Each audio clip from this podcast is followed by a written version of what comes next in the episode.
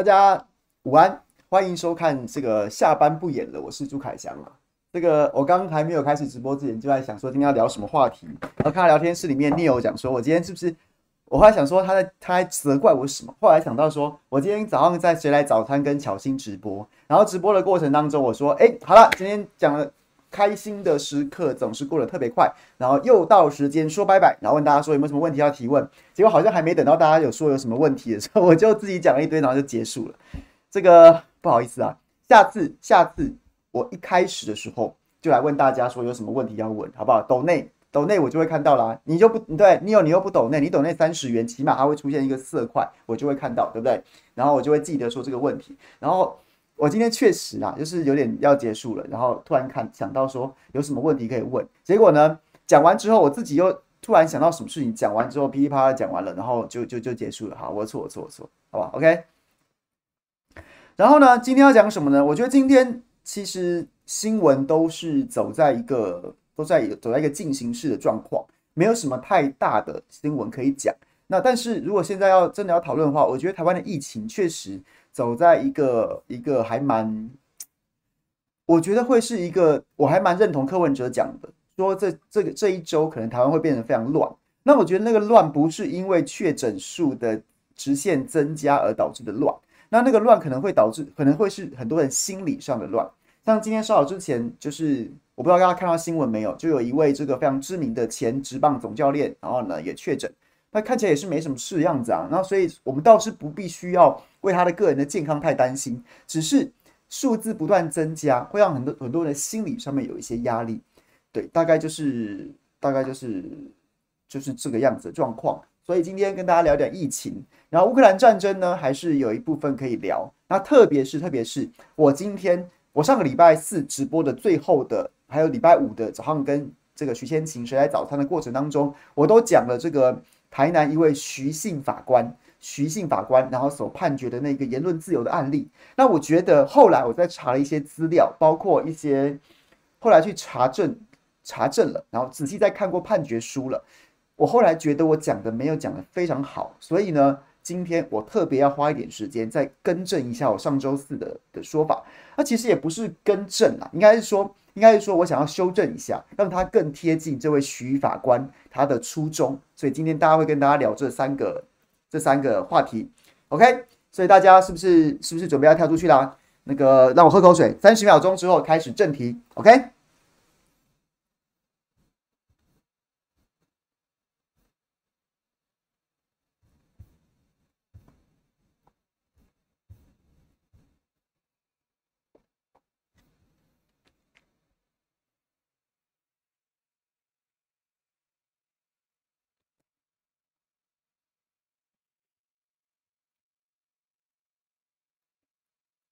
哦，飞娃讲了，台北市新复发棒球队出现七名新冠肺炎确诊者，其中就包括了非常知名的总教练呐、然后呢，当然就是其实这个名字迟早也会揭露的。那我是觉得，我是觉得，凯阳说是在日本的历史冲南吗？不是，是在是在台湾的台湾的。今天最新的消息就是有一位前职棒总教练，然后现在现在应该不在职棒队了吧？然后呢就有就有确诊。那个人健康我们倒是不担心啦。那所以大家也是不用太不用太过。太过紧张，应该是不至于有什么什么立即的危险。不过就是就是现在，我不知道大家有没有这样的感受，就是有很多的朋友都会都会都会觉得好像自己越来越多身边的人确诊了。那其实也没有什么，不会有什么特殊的感觉到说他的生命安全立刻受到威胁。像我就有在 IG 每天早上起来习惯会刷一下 IG，然后呢就是刷限动嘛，限时动态。然后我就有看到一个朋友，就几乎天天夜夜笙歌的那种，就是。他就本身是福伦社的啦，那福伦社当然就是每天都很多交际应酬，就他就传出他确诊，我心想哇，不要说他是被传染的，还是他是传染别人的，他每天夜夜笙歌，那他确诊了，然后我想恐怕真的就像是大家想象中的那个疫情，就是会很快速的蔓延呐。那看他也没什么事啊，他每天都在喝啊，然后呢，今天早上突然就传了一个这个新冠肺炎的这个确这个这个就是 PCR 不是电子上可以查询吗？然后就是一个 positive。然后，对，我们就祝福他。看起来他也没有怎么样啊。然后就是现在的状况。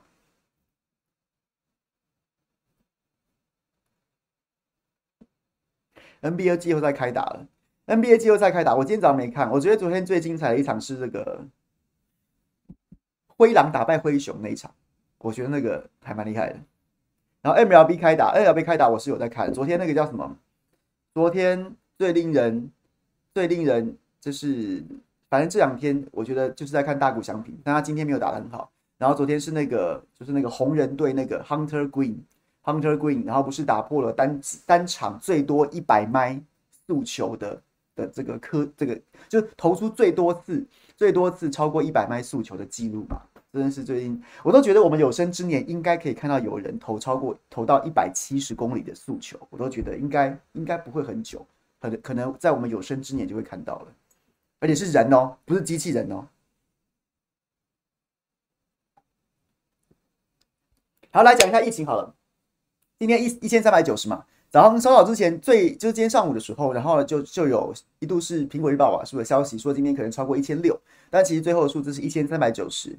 那这个数字基本上跟大家报个料好了，就是上周上周其实陈时中开始口风批变，然后开始在讲说确诊数不重要啊，然后孙昌啊、蔡总统啊也开始讲这种类似这样的话的时候，其实上周每周每一周指挥中心内部都会有一个大简报。都会有一场大简报，那个大简报就是说，就是就是几乎是所有的专家和幕僚都会来的。然后呢，以周为单位的预测接下来的疫情。那四月十三号那一场大简报呢，大简报其实就有就有讲到说，这个那时候那时候还没有这么多确诊哦，只是陆陆续续开始破千，开始破百破千而已。那时候他就讲到说，在这个月底，这个月底大概就会看到每天大概两千到三千左右的数字。然后呢，这是一个按照流行病学的模型算出来的。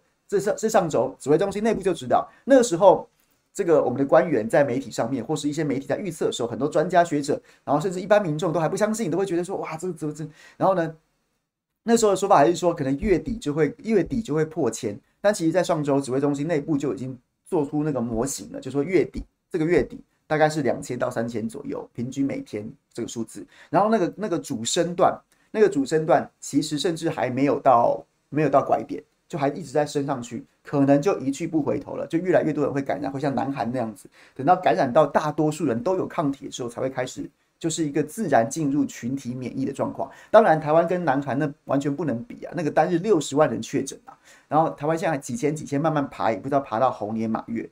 总之呢，先跟大家讲，先跟大家预告，真的真的恐慌可能没有什么意义呀、啊。恐慌没有什么意义，倒不如仔细的思考一下，我能为自己做什么？我能为我的家人做什么？我能为我的朋友、为我的、为我的工作、为我的正常生活做什么？这比较重要。数字，我们常常 diss 陈时中讲很多话，但是，但是他现在讲说确诊数字可能不是那么有意义了。我某种程度是认同的。当然，你会觉得说陈时中讲这种话是因为他现在。之前在那边死鸭子嘴硬，然后该做事都不做，然后等到确诊数真的爆开之后，才开始在那边讲说什么啊？其实我没有在乎这个狗屁。如果你有办法清理，如果你有办法拿这个来操作的话，你怎么会不觉不觉得它重要呢？之前天天在那边加零的时候得意的不得了，那现在数数字一多，你就说那个数字不重要。当然，很多人朋友会这样想，可是我们不用管他怎么想，就从科学的角度来说，我某种程度会觉得。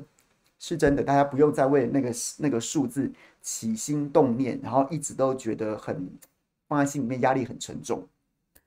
那当然这几天有几个比较令人就是鼻酸的新闻，当然是那个两岁小男童啊，两岁小男童的的这个新闻，那天那那发生的时候，其实在假期当中。那我大家也知道我是对不对？我很懒惰，假期的时候我都不太看新闻。可是后来呢，在昨天晚上开始准备要进入今天工作节奏的时候，我开始开始看了一下，我觉得真的有够有够惨的耶。父亲先确诊，父亲在竹科工作先确诊，然后他确诊之后立刻匡列他家人嘛，然后好像是女儿，女儿是一开始就也确诊了，然后妻子跟孩子跟儿子第一时间反而是阴性的，后来才做 PCR 检测之后发现确诊。那确诊的过程当中，当天确诊早上开始就出现一些症状，一些症状原本还觉得。没有这么严重，孩子慢慢打一九二二啊，打卫生所啊，什么什么的。然后到了傍晚之后，开始急转直下，然后开始打一一九，不行，赶快再走，在一一打开始打一一九，然后呢通报，然后再到这个搭搭上救护车送到医院，中间将间隔了两个多小时，两个多小时，将近三个小时，然后就造成这个孩子似乎，我不敢很精确的讲说在医疗上面的延误就医是不是存在，因为这个可能要经过很细致的调查。但至少看起来，他如果在早上第一时间开始不舒服的时候，他就能够得到妥善的医疗照顾，是不是？也许他就不至于现在这么严重。我觉得，我觉得从某些角度来说，病毒这种事情终究还存在我们所不能理解的地方，又或者是说，即便我们对它已经有某种程度的理解，但是会不会重症，它并不是一个绝对的零跟一的问题，它终究是一个几率的问题，就是。在今在这个孩子之前，我们大家讨论疫情的时候，都在讲说，都在讲说，都在讲说青少年，因为上时那时候洗那个，上周不是大家都在站教育部这个这个禁字大幅的放松了学校的停课标准，三分之一班级或十班以上有确诊才要停课，结果现在很多学校其实不鸟的，很多县市其实不鸟的，好，不管怎么样，当时。不断告诉我们的的这个比例，告诉我们的数据说，台湾啊九十几个五九十几个十二岁以下的学生学童感染，然后呢多少个青少年感染，然后他们重症比例是零啊，中重症几乎是零啊，最最严重大概就最严重大概几乎没有中重症啊，简单讲是这样子啊。然后那个时候那个时候我还记得小满满志刚，然后也来我们节目，他自己是两个五岁以下孩子的爸爸，然后他同时是市议员参选人嘛，他就有讲。他提供了一点观点，当然我没有百分之百认同，但是他提出的观点我也无法反驳。他说：“他说我怎么敢保证哪个父母敢冒着风险？我怎么知道我的孩子不会是那个破蛋的一呢？我怎么知道我的孩子不会是那个破蛋的一呢？我就没有没有办法去没有办法去承受这样子的风险嘛。所以，诶，结果话才讲完，一语成谶啊。”当然不是小满的孩子啊，只是就是另外有家长，他的那个两岁的孩子就变成那个破蛋的一中重症。那所以，所以我觉得第一个问题就是这样子的：病毒的病毒，我们没有办法，我们无能为力啊。病毒我们无能为力，几率这种事情总是会发生的，所以我们也没有什么好去细究。在这个案子里面，在这个案子里面，我觉得真正值得检讨的就是，我试着去揣想揣想，我是那个父亲的话，我会有多无助？我应该真的是会想要杀人呢、想要冲出冲出我隔离的所在地，然后冲出去，然后我不知道该怎么，我不知道我不知道能做什么，但是我一定会，你知道人会想要想要崩溃爆炸那种感觉，一整天呢，一整天呢，然后呢就是得不到及时的帮助，然后现在孩子就签了放弃急救同意书，啊，这这这这这不有点太夸张吗？我觉得我没有要责怪谁的意思。好了，其实我有了，但是我不是想要不想要责怪第一线在一九二二的接线生，又或是卫生所当天是假日，所以一直打不通电话，又或者是这个一一九救护车的这个最最前线的消防弟兄，我都没有想要责怪他们的意思。我真的要怪，就是怪那些在背后的狗官啊！你每天出来有那么多时间开记者会，陈时中你有时间去参加小英之友会的春酒，放罗一军在家里面洗衣服，怎么过了两年了？好，我不要从两年开始算起，从去年疫情爆发开始算起。那时候有多少人在家里面无助打电话，不知道该怎么办？我还记得我们聊天室里面，CYJ 在吗？CYJ 在吗？当时我记得是不是你父亲说确诊，然后那时候其实也觉得很无助，不知道该怎么办，不知道该怎么办。而且那时候的当然病毒的死亡率是比较高的，是比较高的，所以确实让很多朋友在家里面担惊受怕，然后又看到那么多新闻，什么等不到救护车的，死在急诊室的，好，甚至在家里面就已经就已经。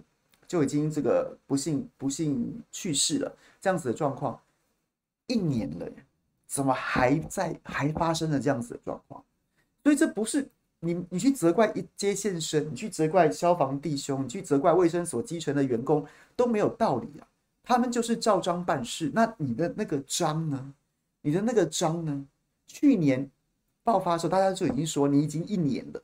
结果你还发生这种事？去年疫情爆发的时候那个惨状，结果又过了一年了，你怎么还发生这种事情？怎么会让孩子在家里面叫不到救护车呢？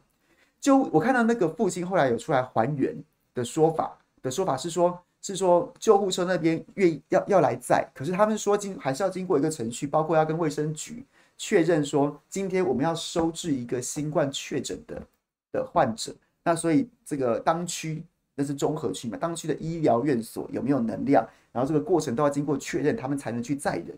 我觉得这件事情其实无可厚非，可是这个程序是不是有一点问题？是在于说，今天如果我在家里面是一个无症状的确诊者，无症状的确诊者，然后我没我像没事人一样，我今天我昨天晚上啊，哇，还对？搞不好前几天，然后我可能因为去了什么地方，必须要被迫做 PCR 拆检，然后我就去筛了。筛完之后，我也不晓得发生什么事，我就照样喝酒狂欢。过了几天，过了几天之后，如常生活几天之后，突然发现，哇靠，我 positive，我是我是阳性的。好啊，那我像没事人一样，我在家里面等你的电话，我在家里面等你的车，等你的车，等你的等你的医疗后送，没有问题啊。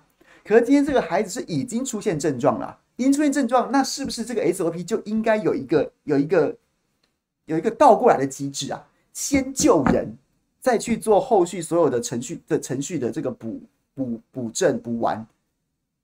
大家懂我意思吗？就是我总不会今天我今天在家里面假设。假设我是一个我是个确诊者，我在家里面，结果我发现那种立即的危难。假设我今天被烫伤了，今天今天被刺伤了，那种血流如注，可能有失血过多危险的时候，还要走一个那种新冠肺炎的那个什么时候做的程序，大家懂吗？就是有紧急危难、病情急转直下的时候，那个时候当然应该是一一九能多快就多快的先把人接走去就医，然后再来再来去补后面的程序。今天不要说这孩子是病情急转直下。我在家里面，我真的就像刚刚举的例子，我今天假设我原本在家隔离，突然发现我今天是哇，在家里面弄饭，不小心把自己把自己刺伤了，割断动脉了，难道我也要等两个小时之后才有办法把我送到医院去吗？这就不合理了嘛，这就不合理了嘛。那所以我不晓得今天发生这种事情，每个人都讲的对对，讳莫如深的侯友宜到现在没说话，这其实发生在新北市的。那卫生局长讲的是大家都很努力啊，然后我这个程序什么我知道，我知道。然后陈世忠讲说大家都很努力啊，什么的我也知道。我没有要责怪第一线的人，而是他们有没有这个倒过来的 SOP？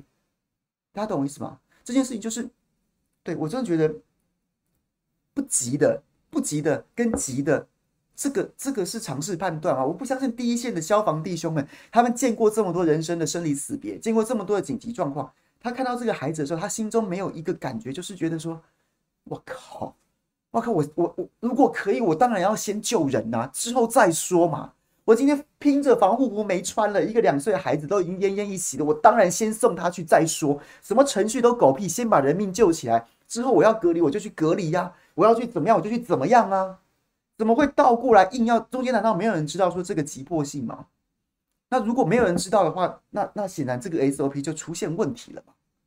就出现问题了吗？今天就算或者是或者是也有人去指责家长，我觉得指责家长就大可不必了吧？因为病毒来的又急又快，你你你没有办法去掌握那些情绪的反应或什么的，那都那都不是重点，而是如果有人他他某一通一九二二的电话里面告诉他说。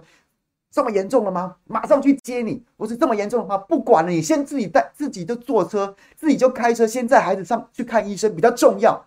如果有人告诉他，不就好了吗？那这个告诉他，我们会不会觉得说他应该在政府的 SOP 里面，而不是，而不是就是，对，我不能理解。到最后这这小朋友真的走了，我是那父亲，我在隔离当中，我真的会崩溃耶，我会崩溃，这太夸张了。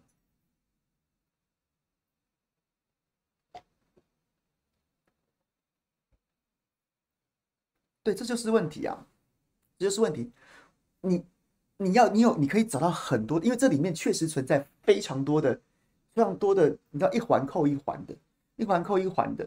如果快筛准确一点，那也许这个孩子就会比较早得到就得到医疗照护，他就不会在家里面发生这种状况。如果我们的我们的一九二二，它不只是一个接线生。他能够更有被授权做更紧急的处置。然后，如果我们的区公所他不会，他不是假日放假，他早点接到电话，又或是我们的的一一九，他他被告知的一个 SOP 不是这样，那也许或是说，或者说有，甚至有人责怪家长，真的有，就是讲说怎么不知变通啊，都出这种事情了，你他妈就直接坐计程车去，能怎样？或是啊，不要等计程车害到计程车司机，你就自己想办法开车叫亲友来载，都要赶快去急诊，怎么会那么不知变通呢？真的有这种声音存在。你可是你可以从个人的角度，个人角度去去去找一个理由，然后然后让你自己内部的那个悲痛认知协调。可是可是我觉得从公共政策的角度来说，这其中每一个人他都只是一个个体啊，照章办事的一九二二接线生，然后呢就是就他就是 依法休假的区公所、卫生所，然后呢也是照章办事的消防员呐、所以我们赋予。我们不该把责任丢给这些，更不该把责任丢给那个焦急的父母啊，而是我们那些坐领高薪的那些那些官大学问大的长官们，你们是不是对于很多的情况的设想是不够周全的？又或者是你们才是那个真正不知变通又不又不愿意授权的人？我们永远应该把我们的监督跟压力。放在这些大官的身上啊！你们把事情做好，你们把事情做好，就不会累死基层三军啊！你们把事情做好，下面基层三军就可以，就可以某种程度有自己的灵机应变的权利跟胆识啊，跟训练啊，不是这样子吗？害到亲友，CYJ，你说这样不要害到亲友吗？是，但是那是一条性命。我今天就算确诊，我去隔离十天。今天如果是我亲友，我我我二话不说，我就会我就会开车去，我不会管这些，不然就罚我吧。这这难道难道我要看着他就是等车等到他？对，我就是会这么做，我就会这么做。我相信很多朋友，你可能在这个在这个选择上面都会觉得，那不然就隔离我，我关十天，我就是立刻要送他去医院。我相信很多朋友会跟我做一样的决定。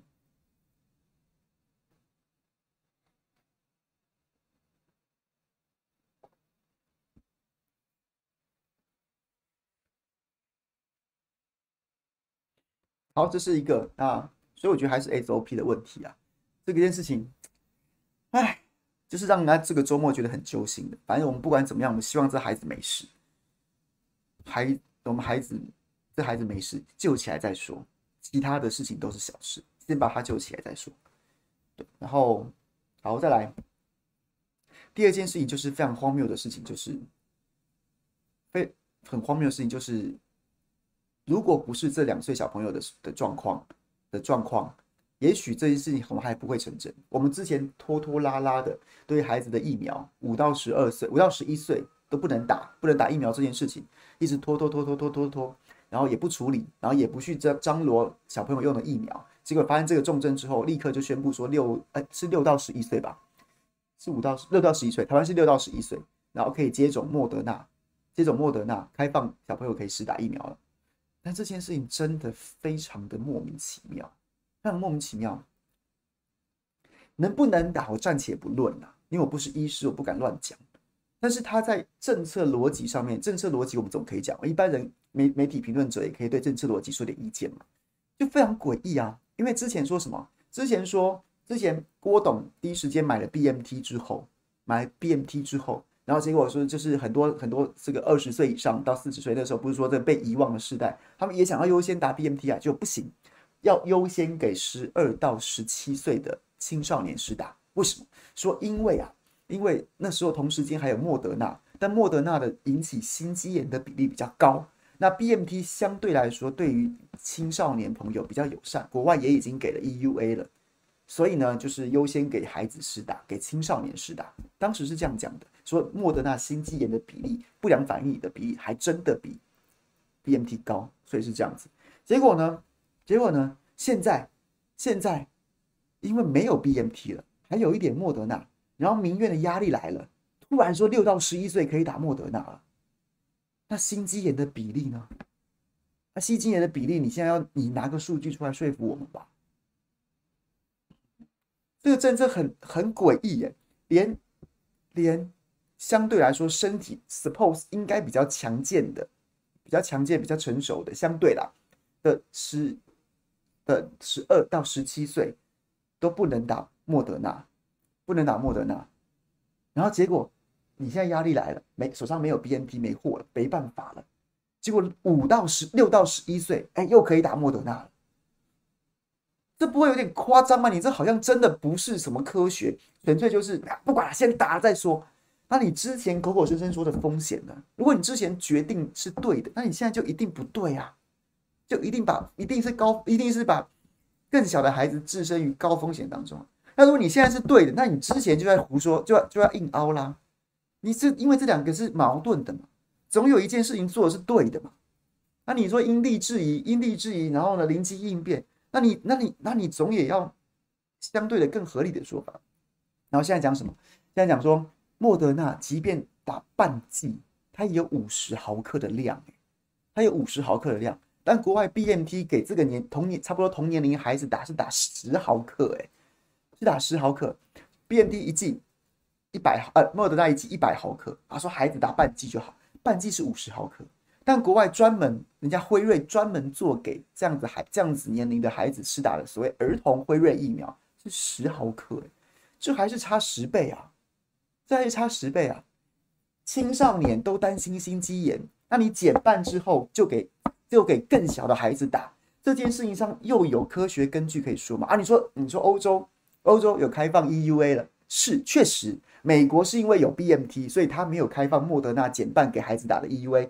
欧盟有，欧盟有，可是，可是这真的有很多的数据支撑，是说这样是 OK 的吗？我也不晓得耶，我也不晓得。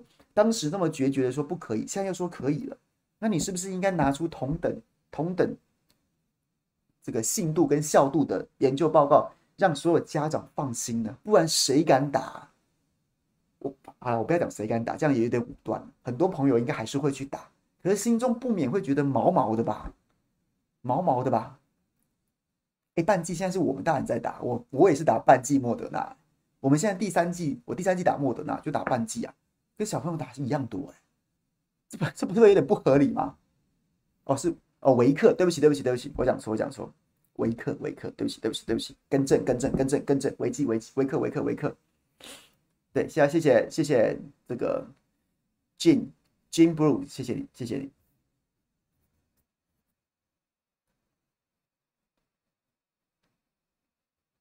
这是不是有点不太合理呢？不太合理呢？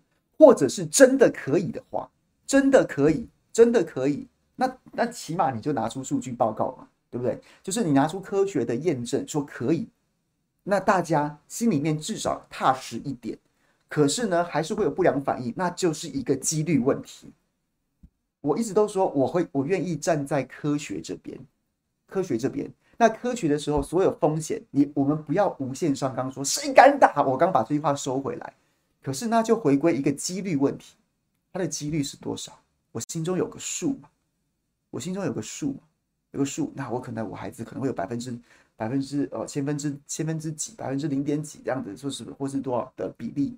那我心里有数，那就随人顾性命，或者说那就你知道各安天命这样子。那其实也没有啊。就就其实也没有没有这样的，至少没有看到很有利的数据。然后再来就是今天下午最新的是说，大家就大家都屌了嘛，大家都很美送嘛，跳出来屌说啊，国外为什么就有 BNT 的儿童疫苗啊？为什么台湾就不买？结果今天我听到的这个说法是新的，我之前真的不知啊，我真的不知。然后说陈时中是说，是说辉瑞跟 BNT 其实是一个合作的关系，合作的关系。所以呢，之前。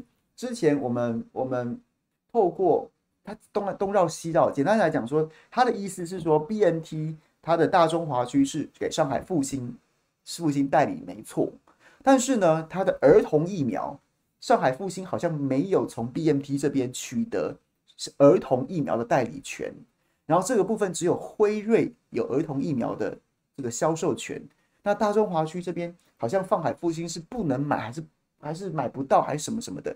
总之呢，陈时中就说，我们原本原本郭台铭买 BNT 疫苗的管道没有办法买到辉瑞的儿童 BNT，这是今天下午陈时中最新的说法。这个我没有去，还没有办法去查证，我没有去查证，我不知道他说真是真的还是假的。可是就是我不知道，哎，我不知道，我不知道，我不知道你。这听起来会不会有点怪怪的？再讲一次，这是陈时中的说法，我到目前为止还没有、还没有、还没有查证，先跟大家分享，大家也可以去、也可以去、去、去查相关的资料。他的意思是说，因为现在大家屌嘛，郭董不是的 BMT 用完之后，用来之后，早就讲说，早就讲说什么，你要赶快再去买。然后那时候陈时中在四月四月初的时候，不是还打枪人家说什么？打枪人家说什么？这个哎，没事的，国家自己有钱，国家自己会买。国家自己会买，然后结果今天的说法又是又是说，BNT 授权上海复星是上海复星是买 BNT，就是一般一般剂量的，然后给儿童用的代理权不在上海复星这边，还是说什么的？总之就是在辉瑞那边，我不晓得这个我们就是刚因为刚刚我在开始直播之前看到这个新闻，我再去查证。那各位有有不同的讯息，也欢迎在聊天室里面跟我分享。那所以。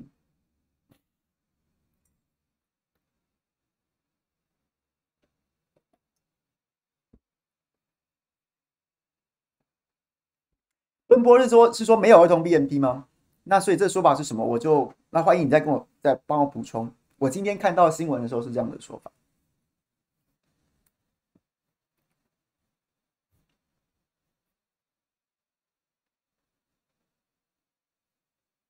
所以乌莲乌莲乌莲姐在美国，所以真的有辉瑞儿童疫苗，对不对？辉瑞儿童的疫苗，然后它的剂量是比较低的。然后美国开放的 EUA，这个五岁。十二岁以下、五岁以下是是打这个是打这个这个所谓儿童的疫苗，没错吧？因为看到很多这个这个国外有整理，美国是有开放这个 EUA，然后然后现在还没有开，反而没有开放给莫德纳，让这么小的小朋友打，这件事情是没错的吧？橘皮呢是给小朋友打的，对，那是那这确实是这样子，那所以那所以陈时中今天下午丢出来的说法可不可靠？大家我们再慢慢去查证一下。好，然后再来。这段疫情，当然上个周末，大家最礼拜六、礼拜五、礼拜六在讨论，就是艺人有没有资格批评政治人物。那我我我要讲的事情是，当然有资格啊，艺人也是人啊，艺人也是中华民国的公民啊，谁管他职业是什么？我们每个人，艺人难道没有纳税给国家付你的薪水吗？为什么不能对政策有所批评？而他讲的没什么错啊，他讲的不过就是我们前面讲的，就是我们前面讲的，第一个脸肖喂算不算是侮辱？不算呐、因为你真的在脸交伟，嘿，脸交伟本身就是就是讲人家就是有点信口开河这样子，他也不是什么侮辱的话，它是一个描述型的，它不是一个形容词，它是一个描述词，所以它这是侮辱吗？完全不是啊。而再来，我不知道陈世忠内心是什么心态，艺人，你是在那边觉得人家就是还是那种什么？这个万般皆下品，唯有读书高。艺人什么戏子无情啊？又有那种那个什么年代那种什么东烘先生那个年代讲的那些词句，然后在那边轻蔑的讲艺人不能，那谁可以？谁可以？艺人不行，谁可以？还是哪些人不行？哪些人可以？不然你讲一下。还有是不是我们媒体人是不是也没资格？在你眼中，我们都是小时不读书长大当记者，我们也没资格批评。我觉得这什么心态啊？真的还蛮糟糕的。然后再来就是那个什么，那个什么什么。什么台湾社交距离 APP？台湾社交距离 APP，那个我绝对不下载啊！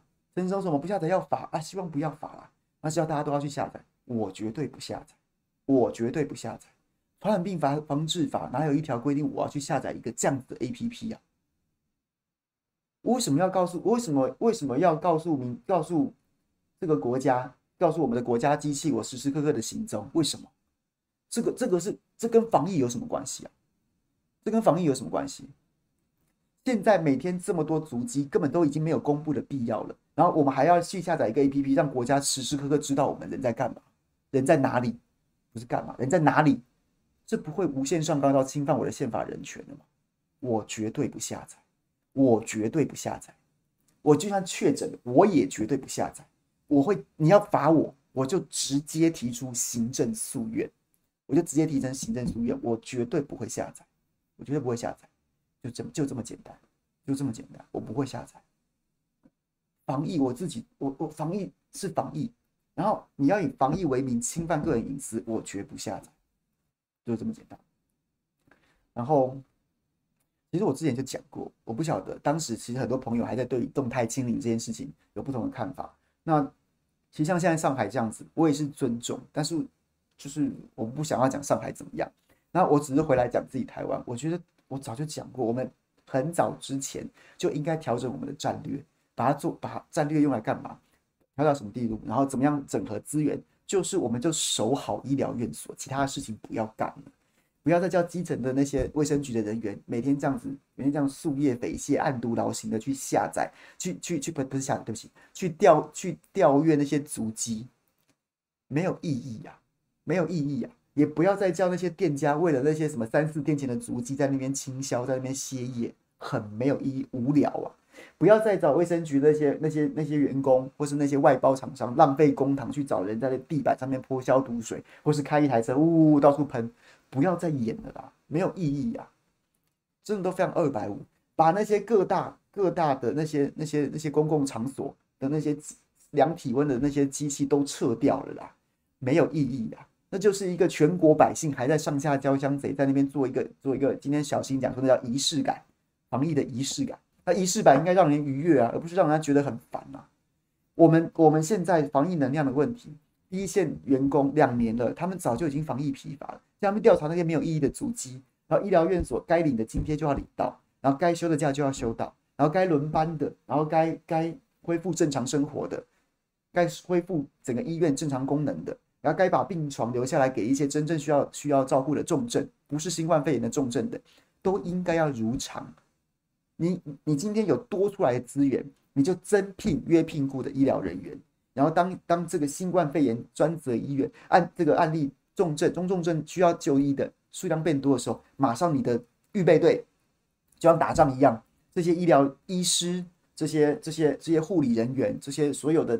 这个跟防疫有关的，他就应该是你卫福部指挥中心的预备队。平常呢，他们也也不用，就是他们可能就是到处去支援。平常的该休息的就休息，该放假就放假，让每所有医疗院所都能够正常的上下班，正常的休假，甚至排假。然后，然后没事的时候，大家就尽量过正常生活。有事的时候，预备队就投进去。你所有的资源，你所有的钱，你用来补助什么实联制简讯的钱，你该你用来。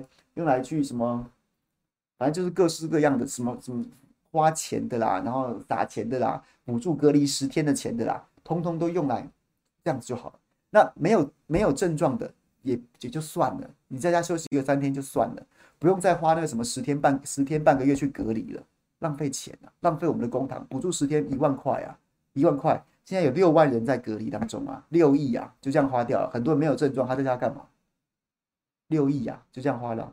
此时此刻哦，现在每天确诊人数更多，你这个几个亿还会可能会成倍数、成几何的扩张，这些钱都不要花了，都不要花了，把医疗院所顾好，所有没症状的，你在家休息三天就好了，然后口罩戴好，休息三天，啊，一五天十天嘛，七天五天三天都可以啊，循序渐进的减少，没症状就没事了，不要再不要不要再浪费国家公帑了，然后呢，但是有症状的。有症状的，百分之百能够得到最及时、快速的医疗照护，就不要确保不要再发生那个两岁孩子的悲剧。把资源用在这个地方不好吗？那全民在那边演演那什么十连制什么什么的，平常心说，我也很久没有扫十连制了。强迫我扫要检查的那种店家，我就不进去了，我就不进去啊。很多便利商店会啊，那如果真的要扫，我就不去。其实很多人都没在扫了啦，那种尖峰时间进出便利商店买咖啡的，就直接走进去啊，没有人，没有人在扫了，谁要扫那个干嘛？还还要给电信公司钱，那些都无聊，从来也没有。我倒是前阵子看到一个新闻，十连制每次说那什么什么足迹，其实也不是靠十连制查到的，因为十连制你只有登录进去的时间，离开的时间根本就不知道。那你怎么样去精准的对比那个疫调？根本不可能，根本不可能，还是要靠还是要靠访谈。还是要靠访谈，甚至有时候靠警察调阅监视器画面，但是现在也不可能，因为现在太多了。那所以这有什么意义？这有什么意义？没有意义呀，就是在那边装啊，大家在演戏啊，搞得大家每个人都很忙哦。官员有做事，然后你也有在为防疫尽一份心力。但问题是，真正做事就不是这样啊！你花时间在这些这些劳什子没屁用的事情，你就会减少一些做做真正正确跟需要事情的时间啊。这就是一个资源错置，就是政治公共政策的一个灾难。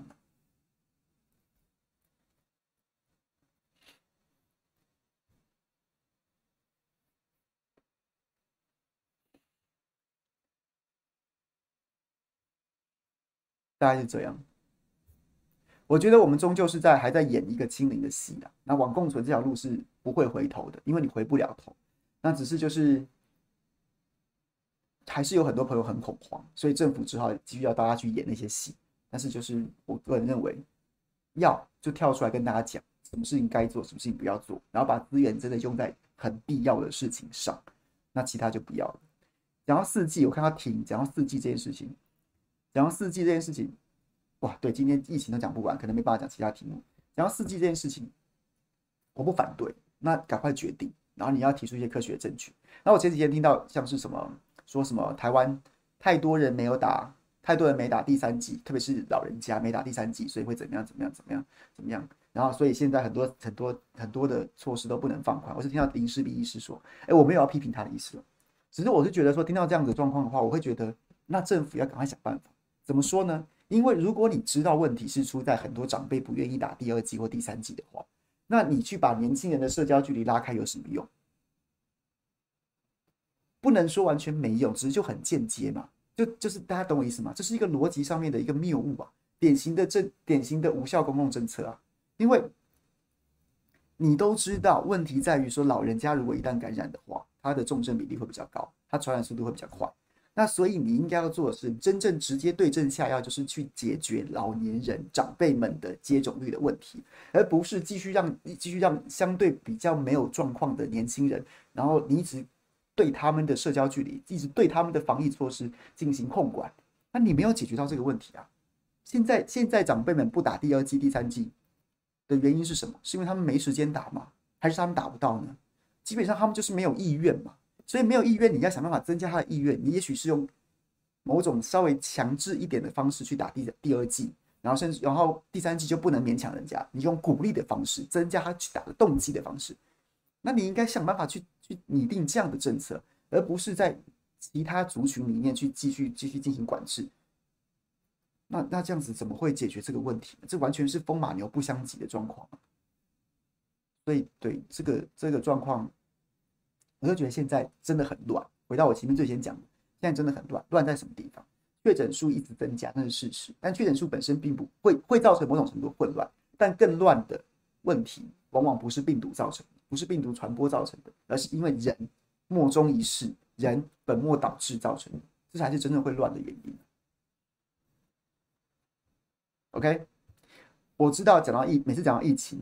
就会有很多朋友不见得同意我的说法，但没关系，我就是我一直其实我一直一路一路走来，我都是比较接近共存派的。我记得我跟奔波还有在这件事情辩论上辩论过，但是没有什么好辩论的，我一直都是这样的想法的。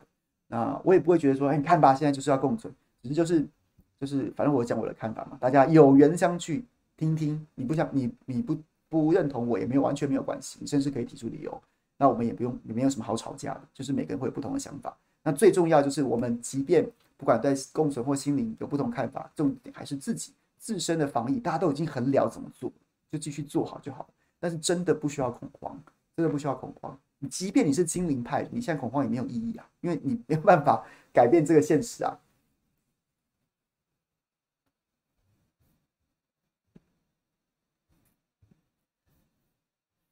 好，简单讲一下那个，我上礼拜跟大家报告那个乌克兰战争，今天不讲了，然后。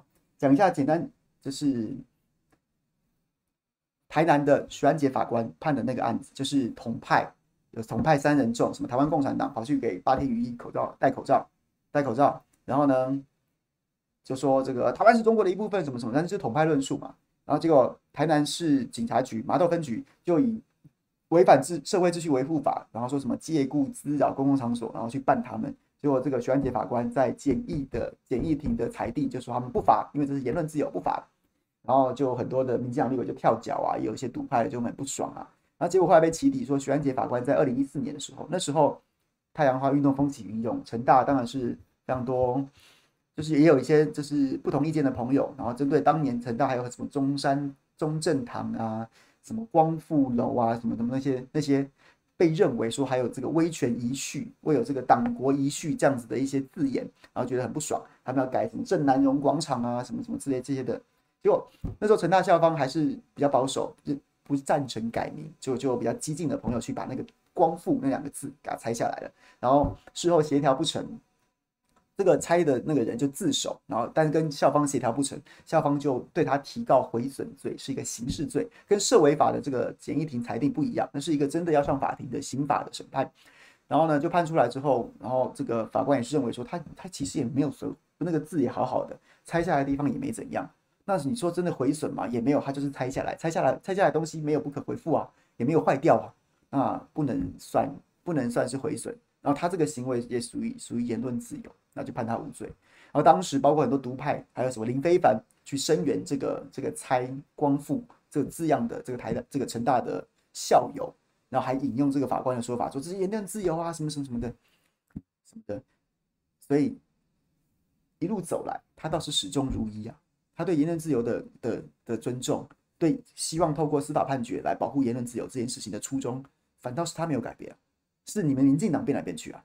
这件事情是就是对，难怪他们现在都不讲，因为这个确实很尴尬。这个法官是真正从从一而终的人，然后但是呢，这几天的解读其实有点偏掉了，有点偏掉了。比如说，就是用说这个法官在呛政府啊，或什么什么这样子的角度来解读这件事情，就讲说，哎呀，你看这哇，这个法官将来前途堪虑啊，然后呢，居然有不是法律人的法律人，那个绿当然就绿色的绿嘛，但是。这可以，这可以爆料吗？反正总之就是，这法官就是他的初衷啊。他其实有在脸书上面，我跟他有人，然后我辗转知道他的一些想法。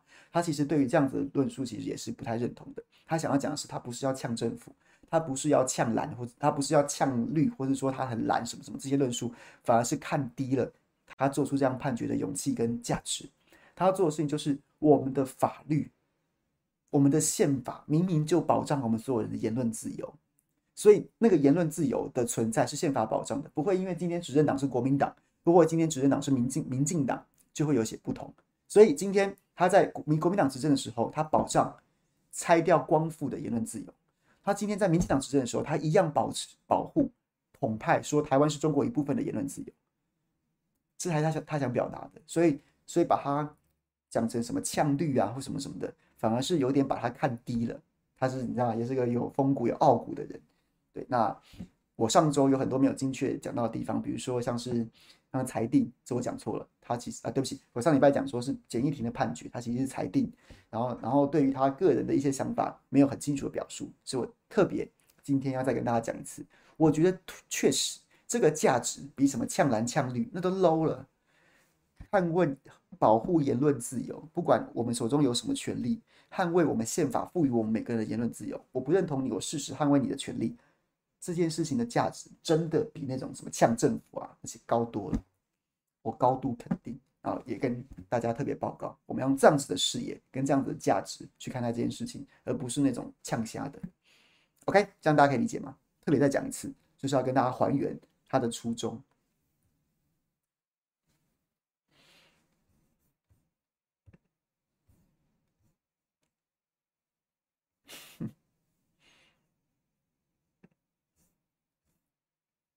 OK，差不多了。今天想要讲的跟大家分享分享完了，快要结束了。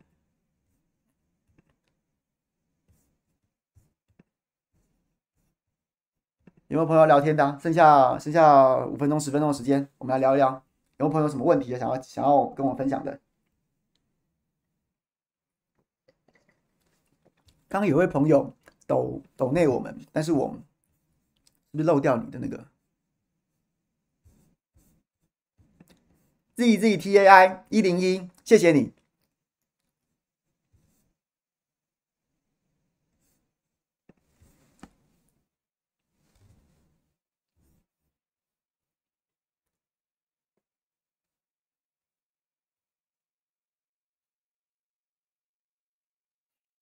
虽然这些裁定书应该网络上找得到吧？公开资讯啊，找不到吗？应该找得到吧？凯翔会不会觉得保护台湾的人反而会被台湾人骂？让人刺心。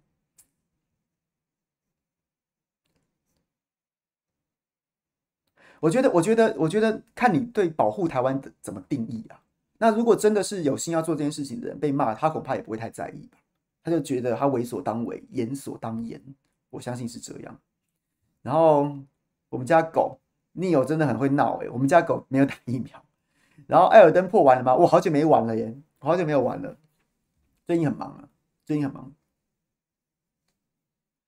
大陆这边是打灭活，三岁以上估计打了八百分之八十两针。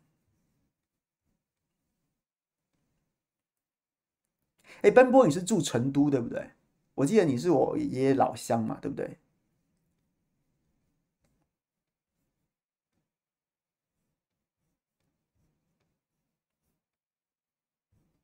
波基脸书有整理这个法官的判决，好。所以好不好？Samuel，波及点数有整理法官的判决。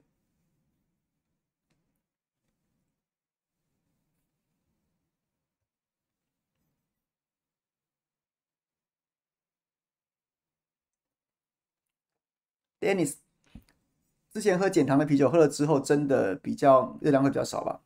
应该会吧？我不知道，应该会吧？我最近又有点胖回来，因为最近又开始社交生活变得比较频繁。我我其实我觉得要减肥就是少吃啊。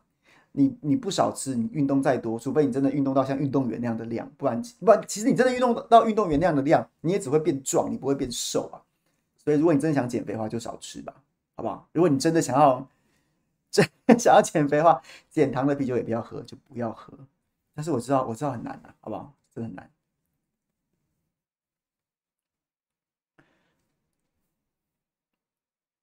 艾尔登白金啊，可恶！不要跟我讲这个。不要跟我讲这些，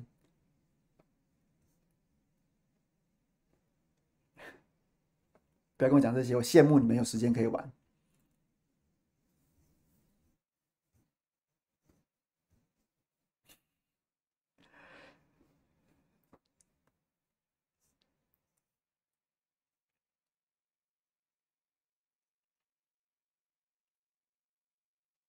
大家知道为什么我现在直播都很准时，一个小时要要那个吗？因为我这台电脑，这台直播的电脑，然后呢，它的一一个一个 USB-C 的插槽坏掉了，坏掉了。所以呢，当我现在用手机接那个荧幕显卡，然后呢，在直播的过程当中，我就没办法插电。然后，但是直播非常耗电，直播非常耗电，所以我大概一定要充满了电之后，大概也只能连续直播大概一个小时左右。所以现在，我现在此时此刻我在跟大家直播的时候，我的电量只剩下百分之五而已。它随时有可能会断掉，那那断掉就很尴尬啦。然后对，所以我就在想说，一定要在一个小时之内把我的直播结束。那、啊、你说啊，你怎么不去修呢？有，我去修了。但是苹果电脑就讲说，它那个插槽啊，它它不是独立的元件，它你要换就是整个主机板换换掉，换掉。然后我说那换掉多少钱？他说报统一报价就是一万九，一万九，一万八，一万九。哎，我买那个电脑的时候也不过三万多，三万三万。三万多吧，不到四万。我买的是比较简易版的，然后三万多，然后我用了用了快两年了。你叫我花一万九去换主机板，那我干嘛不买一台新的？可是真的买一台新的，我我电脑也还可以用啊。所以我现在就是训练自己，一个小时之内要结束，不然就是不然。如果你们大家不嫌弃我花，我就直播到断电啊，断电啊就没啦，啊就没啦，就是这样子。所以好不好，各位怎么办？还是你们有什么建议告诉我？一万九的主机板我该换吗？我该换吗？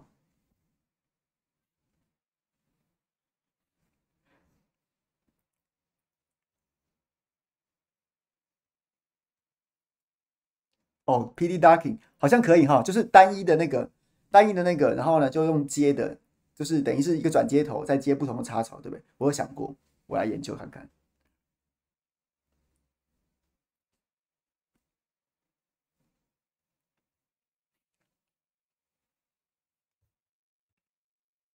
哦，现在剩两趴，剩两趴，剩两趴了哦，剩两趴了。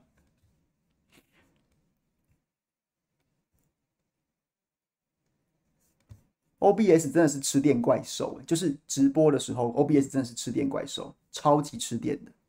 还是还是我现在在直播的过程当中，我们的五二新闻俱乐部的那个我们的大老板有听到这一段的时候，还是他明天会寄一台新的给我？如果是这样的话，那我是就对？我就可以这样讲，好不好？我们这个有没有听到？还是小编你帮我把这一段抖内三十元，然后呢，就是对，给老板给老板看，给我们大老板看一下。今天不会去正常发挥，正常发挥现在改版之后，我以后是固，我目前是礼拜四去，以前是一三嘛，现在是礼拜四去，对，所以就是看到我的机会就比较少啦。那当然，我不，我是不能帮黄佑正讲什么啦，不能帮单身广，不能帮他们帮他节目讲什么。反正主要是中天的一些政策的调整，所以他节目的预算变比较少。之前有四个人在那边讲，啊，现在大概剩下两个人、三个人。那有些固定来宾，那也不好去嚼。那我当然跟单身广比较熟，好说话，所以我就。配合他，我就改到礼拜四去，所以我今天晚上不会去，一三都不会。我目前是礼拜四会去。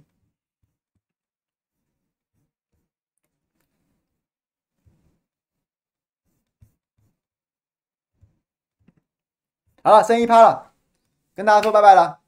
礼拜四下班不演再会，然后明天我在中广，然后欢迎大家。今天晚上没有正常发挥了，明天我明天中午会去 TPP 开讲，然后下午会去中天大新闻大曝光。傍晚去中广，明天是一个非常充实忙碌的一天啊！对，早上还有谁来早餐？明天早上我要跟我的好朋友张思刚还有刘采薇，这个拉迪赛，好不好？有兴趣